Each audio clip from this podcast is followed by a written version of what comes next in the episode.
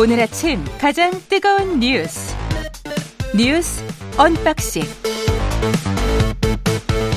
자 뉴스 언박싱 시작하겠습니다. 오늘은 확장판 55분 30초까지 잘 진행해 보도록 하겠습니다. 민동기 기자 김민아 평론가 나와 있습니다. 안녕하십니까? 안녕하십니까? 안녕하세요. 예. 국정원이 북한 무인기가 대통령실 촬영 가능성 이거 지금 국방부도 인정을 했죠. 이게 어제 해명이 예. 약간 엇갈리고 있습니다. 엇갈리고 있습니까? 네, 일단 지난달 26일 남측 침 영공을 침범한 북한 무인기 중 한 대가 용산 대통령실 일대에 설정된 비행 금지 구역 있지 않습니까? 예. 이 근처까지 침투한 사실이 어제 확인이 됐는데요. 그거는 확인이 다 된 거죠. 그렇습니다. 예. 근데 이게 문제가 되고 있는 게 군은 그동안 비행 금지 구역은 침범하지 않았다. 이렇게 해명을 해왔거든요. 본인들은 그렇게 브리핑을 했습니다. 네. 예, 이 해명이 국민들한테 그렇게 이야기를 했어요. 그렇죠. 예. 이 해명이 거짓인 것으로 일단 드러났다는 그런 얘기고요. 어, 참고로 비행 금지 구역은 용산 대통령실과 국방부 청사를 중심으로 하는 반경 3.7km 구역인데요. 예. 서초 동작 중구 일부를 포함을 합니다. 근데 지금 문제가 좀 많은 게 방금 말씀하신 것처럼 그동안 무인기가 용산 근처를 비행했을 가능성이 있다 이런 언론 보도가 나왔을 때 완전히 부인을 했거든요. 그리고 음. 지금 오늘 뭐 인터뷰를 또 하실 것으로 예정이 돼 있는데 김병주 민주당 의원이 용산 대통령실 북쪽 상공을 지난 뒤 무인기가 돌아갔다 이렇게 이제 의혹을 제기를 했을 때 군 당국의 해명이 사실이 아닌 근거 없는 이야기다. 적을 이롭게 하는 행위다. 상당히 거세게 좀 비판을 했습니다. 근데 이제 이런 해명 자체가 거짓으로 드러난 그런 상황인데, 근데 그 어제 군 당국이 브리핑을 하면서도요. 대통령실 안전에는 이상이 없다. 그리고 용산 대통령실 촬영은 불가능했다. 또 이렇게 브리핑을 했는데 어제 국정원이 어, 국회 정보위원회 전체 회의에서 이 보고한 내용은 좀 뉘앙스가 다릅니다. 이 북한 무인기가 용산 대통령실을 촬영했을 가능성도 있다. 이렇게 보고를 했거든요. 그러니까 군 당국의 브리핑 내용과 국정원의 이 에, 정보위원회 전체 회의에서 언급한 내용이 조금 차이가 있는 그런 상황입니다. 그러니까 군 당국이 이런 문제가 발생했을 때 대응하는 태도가 늘 이제 문제적이에요. 제가 볼 때는 어제도 그런 상황이었습니다. 사실. 그러니까 어제 사실 이 브리핑을 하게 하기 전에 어제 잠깐 뭐 소개를 해드렸습니다만은 아침에 조선일보에 보도가 나온 거잖아요. 그렇죠. 그래서 그 동안에는 어쨌든 군이 부인해 왔는데 비행 금지 구역 일부를 이제 지나간 것으로 확인이 됐고 그 사실에 대해서 오늘 브리핑 할 것이다라고 하는 보도가 있었는데 실제 어제 이제 국방부 브리핑이 있었죠. 근데 그 자리에서도 그 조선일보 기사 제목이 용산을 지나갔다 하잖아요. 그것은 사실이 아니다. 그 보도가 사실이 아니다라고 그랬습니다. 국방부가. 그랬죠. 어제 네. 브리핑에서도. 음.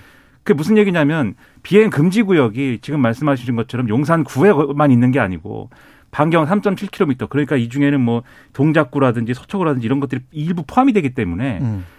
그, 그 스치듯이 지나갔기 때문에 용산 대통령실이나 용산구는 안 지나갔다고 얘기를 하는 거예요. 그런 얘기를 하니까 이제 기자들이 손을 들고 물어본 겁니다. 어제 동영상이라든가 이런 거 보신 분들을 보셨을 텐데 그 하- 한국일보 기자가 이렇게 물어봤어요. 예를 들면 과거에 김신조 일당의 청와대 300m 거리까지 이 진입을 했을 때 그것은 청와대에 들어온 건 아니지만 청와대를 위협 위협 당했다라고 하지 않느냐. 그럼 이거는 용산 대통령실을 겨냥하고 어쨌든 이렇게 온 것일 텐데 용산 대통령실을 그러면 위협했다라고 쓰는 건 가능한 거냐. 그게 라고 오보라고 물어봤어요? 네. 그렇죠. 그랬더니 그 국방부의 답이 이랬습니다. 그 관계 부서와 협의 후 알려드리겠다. 이게 뭡니까 이게? 그러니까 그리고 나서 이제 백브리핑에서는 그 비행 구역이 들어온 것에 대해서 설명을 해준 거거든요.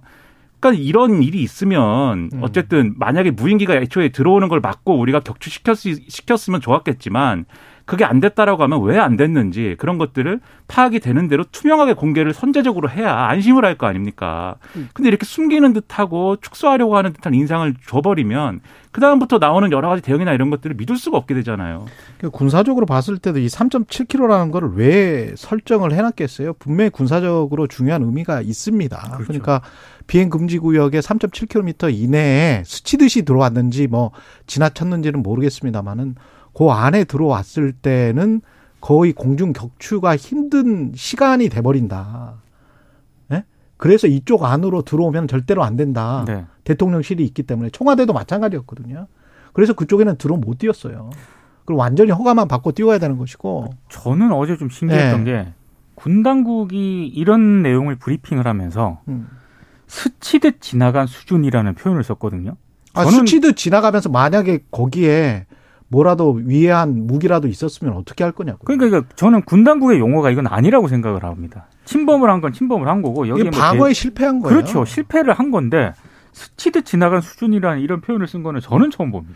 그리고 이게 비행 금지 구역이 청와대 시절하고 비교를 하면 축소된 거예요. 그렇죠. 청와대 시절은 거의 이제 거의 그 북부 지역 부, 부분은 서울 전역을 커버하는 이제 어 그 범위까지 이제 금지 구역이 지정이 돼 있었는데 그래서 이, 이 비유하자면은 A 구역, B 구역 이렇게 해서 A 구역이 이제 반경 3.7km에 해당하는 요 반경이었다면 그보다 넓은 반경을 한 하나의 단계를 더 설정했던 거거든요. 근데 이번에 용산 대통령실로 옮기면서 이 비구역에 해당하는 요 부분은 해제를 했습니다. 그리고 그거에 대해서 보도를 보면은 수방사나 이런 수방사나 이런 이제 담당하는 이런 일선에서는 그 안 된다라고 반대했다는 거잖아요. 공문 보내갖고 안 됩니다라고 그렇죠. 했다는 거지 않습니까? 그럼 뒤집어 생각할 때 지금은 3.7km 반경을 스치 지나갔다 이렇게 설명하지만 과거에 청와대 기준으로 했을 때는 그거는 완전히 뚫린 거고 완전히 침범 당한 거죠. 그러면 거기다 용산 여기는 허 볼판이잖아요. 맞습니다. 그렇습니다. 청와대는 뒤에 이제 북악산이나 이런 게 있기 때문에 상당히 방어적으로 북쪽 이 봤을 때는 쉽지 않은 곳입니다 거기가. 그렇죠. 네. 그리고 이제 민간 우리 저 그냥 일반적으로 거주하는 분들도 용산구에 쭉 많죠. 있기 때문에 청와대하고는 음. 조금 다르잖아요. 청와대도 물론 앞에 거주하는 분들이 있으면 말씀하신 대로 이제 산도 있고 뭐 이러기 때문에 그렇죠. 그리고 방어 시스템이나 이런 것들도 아마 달랐을 것이고 2014년에 이미 무인기가 가까이 음. 온 적이 있어가지고 근데 그런 것들을 종합을 해보면 군이 불투명한 태도, 투명하게 공개하지 않는 태도 이것부터가 문제라고 생각이 되고요. 이 전시였으면 어쩔 뻔했어요. 음. 그리고 또 하나 의문인 거는 이 보도에 의하면은 전날에 대통령실에 무인기 대책 보고할 때 이 사실을 보고를 했다는 거지 않습니까 대통령한테. 예. 그러면은 제가 최소한 의문인 거는 대통령한테 보고를 할 무인기 대책을 보고할 때 포함된 내용이라고 하면 무인기 대책을 보고를 받았다라는 브리핑을 하면서 이러한 사실이 보고가 됐고 그 사실 내일 구체적으로 알려주겠다. 이 내용이 포함이 됐어야죠. 그렇죠. 근데 그것은 얘기 안 했습니다. 분명히 얘기 안 하고 어제 조선일보 보도가 나오니까 국방부가 브리핑 어 브리핑 하, 하도록 하고 그 다음에야 이제 대통령실이 이렇게 밝힌 거예요. 그 사실을 보고 받고 나서 바로 윤석열 대통령이 이 사실은 국민들에게 투명하게 공개하라고 지시를 해서 그 다음날 국방부가 그렇게 브리핑 준비를 한 것이다. 뒤늦게야 이렇게 설명을 하는데 이것도 뭐 어디까지 신뢰할 수 있을 것이냐 이런 사, 상황이면 오히려 이제 국민의힘 쪽에서는 신원식 이분도 장군 출신이요 삼성 장군 출신 아닙니까? 맞습니다. 김병주 의원 같은 경우는 민주당 김병주 의원 같은 경우는 사성 장군 출신인 것 같은데 김병주 의원을 향해서 북한과 내통한 게 아니냐 어떻게 알았느냐 국방부가 먼저 확인하기도 전에 뭐 이렇게 문제 제기를 했습니다. 그러니까 김 의원이 이제 문제 제기한 그 항적 있지 않습니까? 예. 그 항적 같은 경우에는 어, 북한 당국으로부터 정보를 전달받는 수준 그 정도 되는 사람이 아니면 이건 알 수가 없는 정보다. 그러니까 사실상 북한과 내통하고 있다는 합리적 의심을 할 수밖에 없다. 물론 전제를 달긴 했습니다. 예. 국민이 납득할 설명을 내놓지 않으면서 부채도사 흉내로 일관을 한다면 이런 전제를 달긴 했습니다만 어, 어찌됐든 약간 색깔론 비슷하게 일단 공세를 하고 있는 그런 상황이고요. 그건 대통령실 고위 관계자도 어, 조금 이렇게 거칠게 표현을 하지는 않았습니다만 당시 야당 의원이 언론에 주장한 당시 시점으로 하면 국방부와 합참도 모르는 이 내용을 자료 출처에 대해서 당국에서 의문을 품고 있다. 이렇게 얘기를 했습니다. 그러니까 지금 도대체 이걸 어떻게 알았느냐 이렇게 이제 의혹을 제기를 한 건데 김병주 의원이 여기서 해명을 했거든요. 지난달 28일에 합참이 국방위원회에 비행 궤적을 보고를 했다고 합니다. 예. 그 보고한 내용을 가지고 지도에 그대로 이제 김병주 의원이 옮겼고 용산으로부터 비행 금지 구역 3.7km 반경으로 그 비행 궤적을 그대로 옮기다 보니까 당연히 그게 비행 금지 구역 북단을 스치면서 지나가더라. 그 합리적으로 유추가 되는 거다. 별로 어려운 문제 아니다. 이렇게 반박을 했거든요. 그러니까 이게 지금 색깔론으로 갈 문제인가? 연공이 뚫렸는데 이런 의문이 좀 듭니다. 그러니까 이게 대통령실도 그렇고 국방부도 그렇고, 그러니까 오왕장 허둥지둥 하는 느낌인 거예요. 이런 음. 얘기를 굳이 왜 합니까? 의문인 게 지금 이 항적 자체는 그러니까 군이 국회에다가 제출한 거잖아요. 보고를 한 거죠. 그걸 잘못하면 이제 본인들의 무능만 드러나는 거예요. 그렇죠. 그렇죠. 그 자료 가지고도 분석을 할 수 있었는데 뭐 했냐? 그렇죠. 국방부가. 그 이제 김병주 의원 항변인데 30분 네. 걸렸다. 네. 왜냐하면 그 항적을 지도하고 겹쳐가지고 봐서 이제 낸 결론이기 때문에. 근데 이거를 더불어민주당만 했느냐? 아닙니다. 어제 국방부 브리핑할 때 기자가 또 물었어요. 그러니까 그 전에 이 분위기가 들어온 당일은 서울 북부 지역만 이렇게 북부 지역까지만 왔다 돌아간 걸로 파악했다라고 설명했는데 그렇죠. 그다음날 국회에 제출한 이제 항적을 보면 서울 중심부까지 내려왔다 간 게 그날 확인이 됐는데 그렇죠. 음. 계속해서 언론 보도 내용을 부정한 거 아니냐 이렇게 질문을 했고 중앙일보 같은 경우에 오늘 사설에 이렇게 써 있습니다. 국방부는 중앙 썬데이가 그러니까 이게 일요일 판이죠 중앙일보에 네. 중앙 썬데이가 지난달 31일 북한 무인기가 이 진입 가능성을 처음 보도하자 아, 이것을 부인했다라고 써놨는데 즉 중앙 썬데이도 일요일 판에 그 지도 겹쳐가지고 이렇게 보면은 어, 이 용산 대통령실 근처까지 왔다고 볼 수 있다라고 하는 기사를 일면에다 쓴 거예요. 아, 중앙 썬데이도? 그렇습니다. 그 몇몇 언론들은요, 이게 그래프를 그렸어요, 음. 이미. 그 이미 그런 상황들이 앞에 있었는데 민주당이 이 자료를 어디서 얻었는지가 수상하다 이렇게 얘기를 하는 거는 물론 이제 뭐 저는 국민을 속이려고 그랬다 이렇게 얘기하고 싶지는 않고 대응 방식이 바로 드러날 허술한 대응 아닙니까? 그런 대응을 하는 이유는 뭐냐? 그게 우왕좌왕 허둥지둥 하고 있는 그런 상황인 것이고 왜 그렇게 되느냐? 첫째, 지금 최영 기자님 말씀하신 것처럼 무능하거나 둘째, 뭔가 어쨌든 뭐 축소하거나 은폐하려고 하는 의도가 있었는데 음. 그것과 맞지 않은 사태가 돌발적으로 있기 때문에 이렇게 되는 것이거나 둘 중에 하나라고 국민들이 생각할 수밖에 없죠. 예. 교육부가 그리 러닝메이트법 추진 그러니까 이제 시도 지사 나오면서 그 교육감 같이 뽑는다는 거죠. 그러니까 어제 이제 이제 올해 주요 업무 추진 계획을 보고를 했는데요. 예. 그 업무 추진 계획 보고 가운데 하나가 시도지사하고 교육감 러닝메이트제 도입을 추진하겠다 이렇게 보고를 한 겁니다.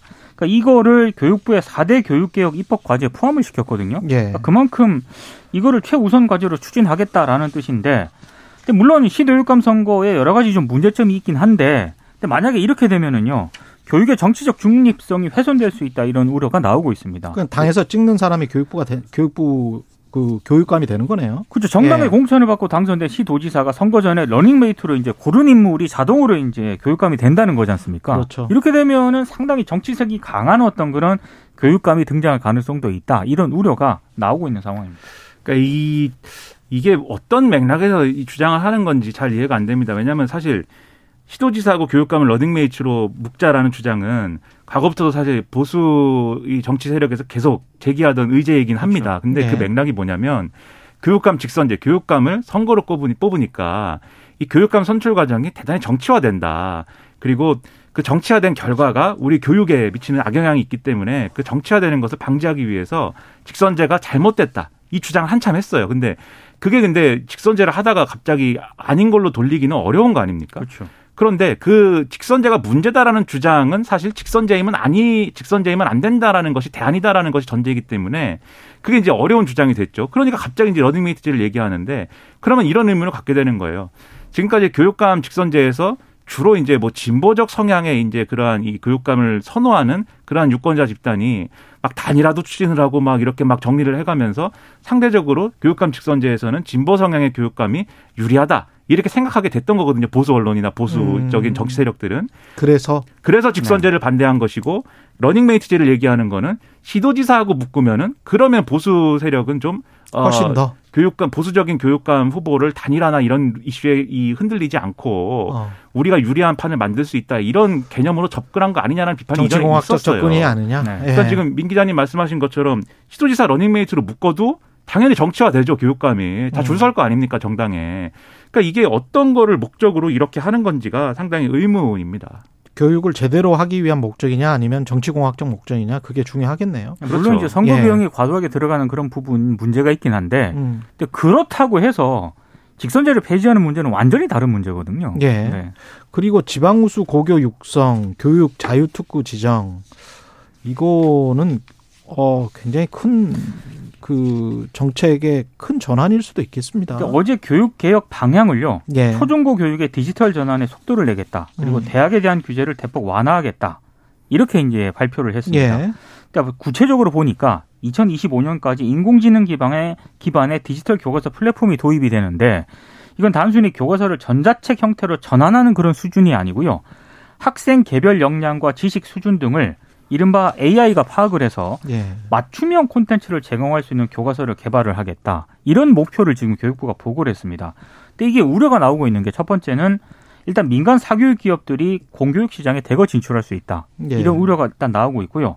더더군다나 이주호 장관 같은 경우에는 취임 전에 그 에듀테크 업체와 좀 긴밀한 관계가 있지 않았느냐라는 의혹이 제기가 됐기 때문에 이해충돌 의혹도 좀 불거질 수 있는 그런 상황이고 또 교육부가 어제 보고한 내용 가운데 명문 학교 육성이라는 그런 고등학교 정책 방향도 업무 보고를 했거든요. 명문 학교 육성. 이렇게 되면 뭐 자사고, 외고 존치라든가 지방 우수 학교 육성 등 이런 내용들은 아마 이제 포함이 됐을 가능성이 굉장히 높은데요. 과거의 지방 명문고. 그렇습니다. 예. 아, 그리고 또 하나는 어, 공교육 관련 규제를 대폭 완화한 교육 자유 특구를 2024년부터 시범 운영을 하겠다. 이렇게 이제 계획을 발표를 했습니다. 이게 국제고 뭐 이런 거가 몰려 있는 어떤 특구인가 보죠. 그렇죠. 학교 네. 설립부터 운영까지 각종 규제에 특례를 주는 지역을 선정해서 운영을 하겠다라고 하는 건데 이렇게 되면은 흔히 말하는 귀족 학교가 등장할 가능성도 일단 있는 상황이기 때문에 음. 전교조라든가 시민단체에서는 강력 반발하고 있습니다.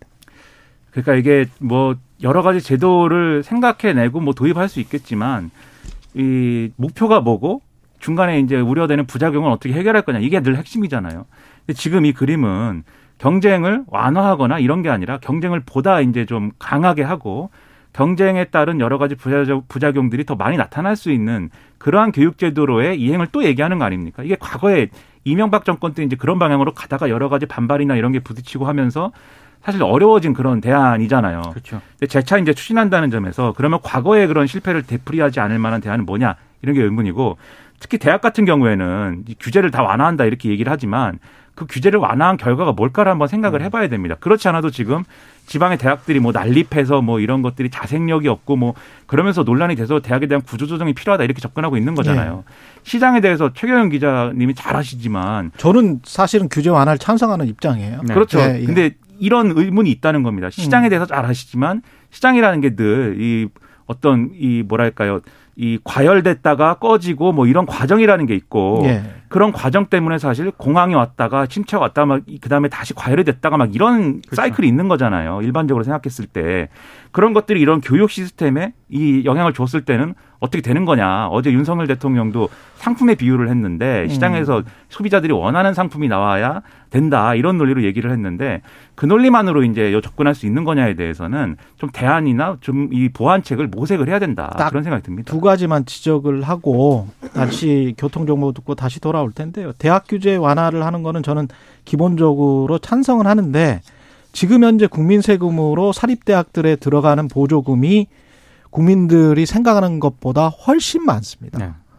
그러면 그 재단에서 그만큼 내놔야 돼요. 본인들의 자유를 자유를 그렇게 원한다면. 근데 외국의 뭐 하버드나 뭐 이런 MIT 이런 것과 비교할 수 정말 형편없는 그 보조금이 지금 저 전입금이 들어오고 있거든요. 재단에 한번 학교 설립하고 거의 전입금 안 내는 대학들도 굉장히 많고 많습니다. 네. 그렇게 하면서 규제 완화만 해서 멋대로 돈벌이 하겠다라는 식으로 하면 그러면 국민들은 국민 세금만 내고 끝인 게 되는 거예요. 거기에다 교육자 특구도 100% 국민 세금이 들어갈 텐데 100% 확실하게 국민 세금이 들어갈 텐데 그런 문제. 그다음에 또 한 가지는 이거 지역의 명문고를 육성하는 거는 그 고등학교를 들어가지 못하는 8, 90%의 학생들은 어떻게 할 건지 그 지역에서. 이거는 제가 한번 겪어봤기 때문에 매우 잘 압니다. 굉장히 심각할 수 있습니다. 중학교 때부터 인생이 그냥 결정돼 버릴 수 있어요. 중학교 3학년에. 우리는 대입 때 인생이 결정된다고 하잖아요. 그래서 아주 심각한 문제를 불러 일으킬 수 있기 때문에 여기에 대한 대안 마련도 분명히 있어야 됩니다. 그 8, 90% 학생들을 위한 예. 날씨 교통 정보 듣고 다시 뉴스 언박싱 계속 이어가겠습니다. 네, 뉴스 언박싱 김민아 평론가 민동기 기자와 함께 하고 있습니다. 다음은 권성동 의원이 전당대회 불출마를 선언했네요. 큰 뉴스입니다. 이것도. 어제 국회에서 네. 이제 불출마 기자회견을 가졌는데요. 대통령 최측근이 지도부에 입성할 경우에 당 운영이라든가 공천에 불필요한 오해 소지가 있을 것이라는 당원의 우려를 기꺼이 수용하기로 했다. 이러면서 이제 불출마를 선언을 했습니다. 근데 조금 갑작스럽다라는 반응이 많습니다. 왜냐하면 지난 4일까지 당권 주자 행보를 계속 이어갔었거든요. 근데 갑자기 이제 불출마 선언을 했기 때문에 언론들의 해석은 몇 가지로 나오고 있는데 일단 이번 결정에 윤심이 좀 작용한 것 아니냐. 이런 해석을 하고 있습니다. 특히 이제 권성동 의원하고 장재훈 의원이 이른바 윤핵관 투톱으로 이제 분류가 되고 있는데 이 당권을 두고 싸우는 데 대한 우려가 영향을 미쳤다라는 분석이 있고요.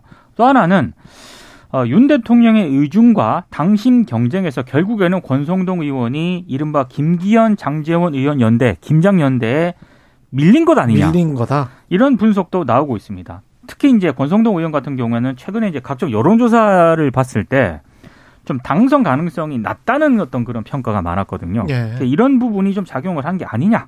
그리고 이제 사실상 친윤계 교통 정리가 시작이 됐다. 이런 음. 분석들을 내놓고 있습니다. 그러니까 지금 권성동 의원이 대통령 최측근인데 지도부가 되는 거에 대한 부담을 얘기를 하고 본인이 본인 스스로 대통령 최측근이라고 했습니다. 그 부분은 이제 포기할 수 없는 것이에요. 네. 네, 절대 포기할 수 없는 것이기 때문에 예. 그렇게 얘기를 하고 그리고 뭐 그다음에 이제 아니 현 근데 사실은 몇 달 전에는 제가 권성동 의원 직접 인터뷰를 할때 네. 윤회관이라는 그 단어가 있었잖아요. 네. 그래서 그런 비슷한 이야기를 하니까 본인은 사선 중진 의원 권성동이다. 아, 근데 그렇게 아, 말씀하시면서 본인의 정, 정체성을 윤회관이나 친윤으로 분류하지 말아라는 식으로 이야기를 했거든요. 그렇게 말씀을 하시면서 또 당원들 있는 데 가서는 윤핵관인 게 자랑스럽다고 하시고 그다음에 또 본인 스스로 지금 대통령 최측근이라고 그렇죠, 말씀하셨어요. 윤석열 네. 대통령의 이 대선 행보가 자신의 사무실에서 시작이 됐다 이렇게 또 얘기를 하고 우리는 윤석열 대통령을 위해서 존재한다라고까지 이제 얘기를 하셨는데 예. 그러니까 뭐 어쨌든 대통령 최측근 이거는 포기할 수 없는 타이틀이다라고 음. 생각이 됩니다. 근데 제가 얘기하려고 그랬던 게 그 조건은 갑자기 생긴 조건이 아니에요. 계속 그렇게 주장을 해왔고 그런 상태였고 그 다음에 지금 이제 뭐 지지율이 낮다는 현실론 이것도 충분히 예상됐던 것이고 그리고 장재원 의원하고의 대립구도가 윤석열 대통령에게 부담이 될 수 있다. 이것도 처음부터 예상됐던 겁니다. 그- 그럼에도 불구하고 4일까지 당권주자 행보를 쭉 해온 거잖아요. 갑자기 무슨 일이 있었길래 불출마 선언을 했느냐에 대해서는 그러면 이것과 별도의 매력이 작용했구나 그냥 이렇게 생각할 수밖에 없지 않습니까? 여의도 저 같은 여의도 호사가들 입장에서는 그렇다고 하면은 그 매력이라는 건 당연히 이제 아 윤석열 대통령 또는 대통령실 발 어떠한 이제 아 정리 뭐이 교통 정리 뭐 이런 거 아니겠느냐라고 생각할 수밖에 없는 것이고 그렇다라고 하면 여전히 이제 전당대회는 이제 윤심 정당 대회가 더 가속화되는 그런 국면으로 가는데 여기서 최대 관심사가 그러면 나경원 전 의원 어떻게 할 거냐예요. 그러네요. 예. 이게 최대 관심사가 이제 됩니다. 그리고 안철수 의원은 관저 반찬에 진짜 초청을 받았나? 그리고 관저 반찬 할까? 그리고 그 다음에 어떻게 될까? 윤심이 어떻게 될까? 그것도 좀 저는 관심입니다. 왜냐하면 나경원, 안철수 아직까지 있기 때문에 그리고 유승민 의원은 출마를 하느냐 안 하느냐. 그것도 나경원 예. 이제 전 의원 같은 경우에는 예. 어제 보건복지부 출입기자단 대상으로 신년 인사회를 했거든요. 간담회를 그렇죠. 가졌는데 이제 기자들이 당연히 물어보지 않았겠습니까? 그렇죠. 출마하냐? 아직은 여러 가지 고민을 하는 단계다 이렇게 얘기를 했습니다. 똑부러지지 안 똑부러지게 얘기는 안 했는데 예. 여러 가지 지금 저울질을 하는 것 같긴 하고요. 근데 일단 김기현 의원 쪽으로 이른바 친윤계 의원들이 확실히 쏠리는 분위기는 분명해지는 것 같습니다. 어제 이제 배현진 의원 지역구 송파을 그 신년 인사회가 이제 진행이 됐는데요. 여기에 뭐, 뭐 당권 주자들 거의 다, 다 갔고요. 윤상현 의원 빼놓고. 그리고, 어, 30명 가까운 의원들이 여기에 모였거든요. 그러니까 여기서 또, 어, 뭐 장재원, 이철규, 박성민 의원 등이 다 총출동한 걸로 봤을 때 상당히 이제 김기현 의원 쪽으로 좀 쏠리는 그런 분위기는 분명해지는 것 같습니다. 그, 그 배현진 의- 의원이 그 지금 이제 이 친윤계 뭐 모임이다 그래갖고 만든 이 국민 공감 뭐 이런 모임이 있잖아요. 그렇죠. 아마 거기서 중요한 역할도 이제 한다 이런 보도도 있고 한데 그러니까 이렇게 정리가 되는 그림인 건 분명하죠. 근데 나경원 전 의원과 관련돼서는 예를 들면은 지금 앞서 말씀하셨듯이 만약에 윤석열 대통령이 안철수 의원을 관제에 초청한 게 맞고 그런 게 실현이 되면 나경원 전 의원도 불러야 되지 않겠습니까?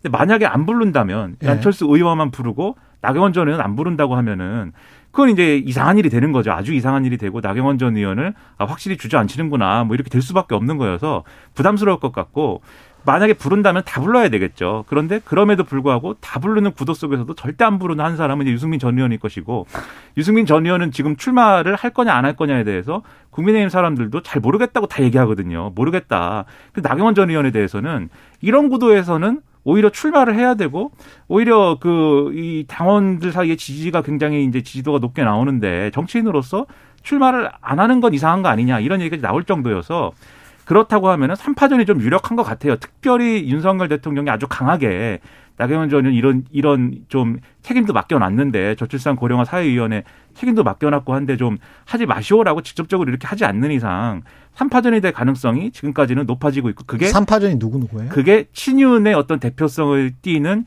김기현 의원 예. 그리고 친윤이고 싶으나 비윤에 머물 수 있, 머물게 돼서 좀 억울한 나경원 전 의원 예. 그리고 어 마찬가지로 친윤임을 주장하나 언론은 다 비윤이라고 하는 안철수 의원 뭐 이런 구도가 예. 유력할 것이고 그럼 누가 이 중에 두 명 누가 결선 갈 확률이 높아지냐에 음. 대해서 굉장히 복잡한 셈법이 이제 오갈 것으로 보입니다. 근데 이제 나경원 전 의원 같은 경우에는 나가고는 싶은데 예. 용산에서 confirm이 확실히 안 온 그런 측면이 있는 것 같아요. 음. 그리고 이제 언론들을 통해서 나오는 보도들을 보면은 어찌됐든 친윤계 의원들은 나경원 전 의원의 출마를 말리고 싶어하는 분위기는 분명한 것 같습니다. 나오면 저출산 대책 관련해서 부위원장직을 사퇴하고 나와야 됩니까? 그만둬야 됩니다. 그만둬야 됩니까? 예. 아, 그러니까 이제 용산에서 컨펌을 해줘야 된다는 그런 얘기인데 그렇군요. 그게 정확하지 않은 측면이 좀 있는 것 같습니다. 그리고 이제 권성동 의원이 불출마를 했기 때문에 또 이 권성동 의원이 뭐 방금 이제 지지세나 이런 건 낮아도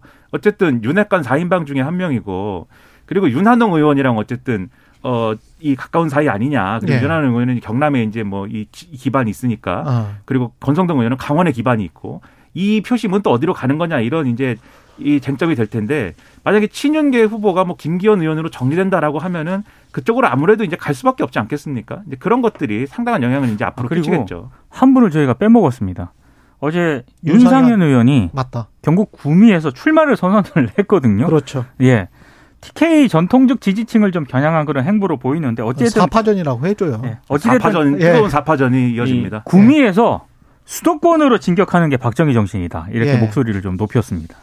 알겠습니다. 유승민 의원은 뭐 할지 안 할지 50대 50이다 그런 인터뷰를 본 것 같고요. 예. 그렇습니다. 그러니까 이 신호를 우리가 음. 캐치를 할 수 있어야 되는데 유승민 전 의원이 내가 당 대표의 적임자이다. 당 대표가 되면은 윤핵관들에게는 공천 안 줄 것이다. 음. 그러니까 당 대표가 되는 걸 전제로 해서 여러 가지 메시지를 쭉 내놓은 건 있어요. 음. 근데 마지막에 가서 출마를 하냐고 물어보면은 그렇죠. 그거에 대해서 얘기를 안 하는 거거든요. 예. 그러니까 저 저의 이제 이거는 100% 추측은 음. 본인은 굉장히 지금 대표 출마에 당위가 있다. 이건 출마해야 된다라는 생각을 하지만 예. 주변에서는 좋을 게 하나도 없다라고 말리는 국면이 아닐까 좀 추측을 합니다. 여야가 이태원 국정조사는 10일 더 연장하기로 한 거죠. 17일까지 연장하기로 합의를 했습니다. 예, 다행이네요. 다만 이제 청문회 증인 채택 문제를 놓고는요. 음. 여야가 이견을 아직 못 좁히고 있기 때문에 이 문제가 나중에 갈- 갈등이 좀 불거질 소지가 있고요. 예. 그리고 8일 종료되는 국회 회기 있지 않습니까? 임시국회 소집 여부를 놓고도 여야가 평행선을 달리고 있습니다. 일단 민주당 같은 경우에는 해야 된다 임시국회에. 그래서 북한 무인기 비행 금지 구역 침범과 같은 이런 문제 규명해야 된다라고 음. 얘기를 하고 있는데 일단 국민의힘 쪽에서는 이거 이재명 대표 방탄용 아니냐? 어, 어렵다 이런 입장을 지금 고수를 하고 있습니다. 연장에 합의한 건 잘했다고 생각하고요. 국민의힘이 좀 더 적극적으로 해줬으면 좋겠고 특수본이 김강호 서울청장을 불구속 이 기소 기소 소- 기소 의견 송치하기로 한 것도 그것도 이제 윗선 못 가고 종료를 해버렸죠. 그렇죠. 거기서 종료한 거죠. 그렇죠. 그 부분이 상당히 유감인데 어쨌든 김광호 청장까지 갔다는 것에서 그래도 일말에 뭐그 그나마 위안을 삼고 싶은 그런 마음입니다. 참 예. 아쉽습니다. 여기까지 할까요? 예. 그 특수본 수사 같은 경우는 그렇게 해서 영두삼위로 끝나도 되는 건지 모르겠습니다. 그러게 말입니다. 근데 일단 뭐 네. 윤희근 경찰청장하고요. 네. 그다음에 뭐 이상민 행안부 장관 같은 경우는 제대로 수사 한 번 안 하고 결론을 내린 거 아니겠습니까? 그러니까 그런 부분에 대해서는 어차피 답이 좀 정해져 있었던 것 아니냐. 수사나 서면 조사 뭐 이런 것도 안 했죠. 그렇습니다. 소환 법리 뭐 검토. 결과 이게 책임이 없다라고 지금 네. 판단했다는 거예요. 그렇죠. 예. 그 법리 검토에 이렇게 오래 걸리고 아무것도 안 한게잘잘 이해는 안 되죠. 조사를 그러니까. 제대로 안 한다고 평가를 받을 수밖에 없는 것 같습니다. 예. 5301님, 막내 방학에 맞춰 가족들과 제주에 여행 왔습니다. 와, 좋겠습니다. 아, 축하드립니다. 여행 예. 다섯 가지 이거를 들으신다는 거 축하드립니다. 예. 정말 애청자라는 예. 거죠. 방송 들으면서 아이들에게 세 분이 누군지 설명해 줬다고 합니다.